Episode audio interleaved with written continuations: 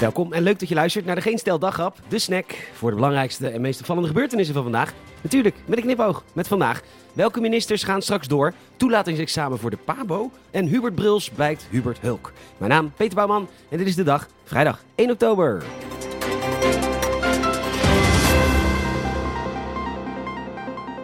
Rutte 4 komt eraan met exact dezelfde partijen. Direct worden we verzekerd dat het toch echt een behoorlijk nieuw kabinet zou worden.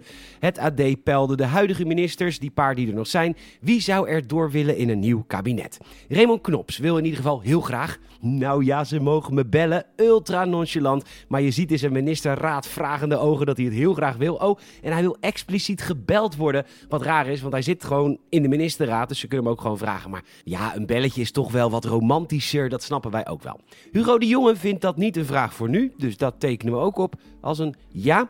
Ankie Broekpak Badpak zegt nooit nee, maar ze wordt over twee maanden 75. God, jonge mus, zou je niet zeggen. Dus dat is ook een ja. Kamp wil niet, maar ja, die is al vier keer minister geweest en een keer commissaris van snoepreisjes naar Caribisch Nederland.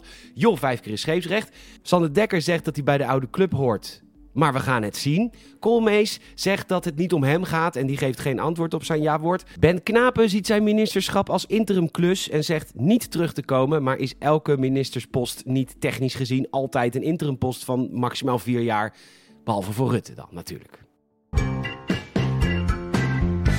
Wist je dat er een toelatingsexamen is voor de PABO? We hebben een nijpend lerarentekort en in plaats van dat we zeggen iedereen is welkom, ga het maar proberen. Je moet er vier jaar voor studeren en na bijvoorbeeld een jaar kijken we of je kans van slagen hebt.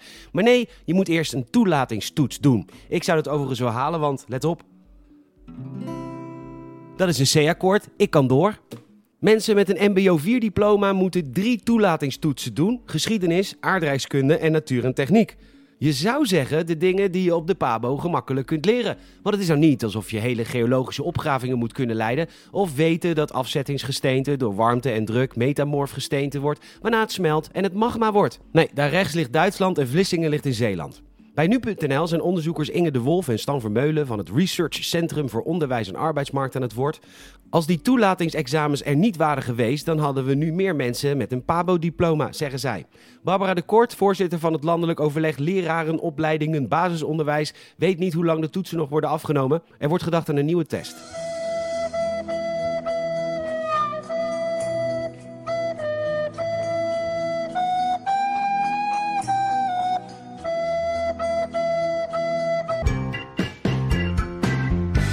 Wij hadden al zo'n vermoeden, die Hubert Bruls, de burgemeester van Nijmegen en eindbaas van alle burgemeesters, die moet je niet boos maken.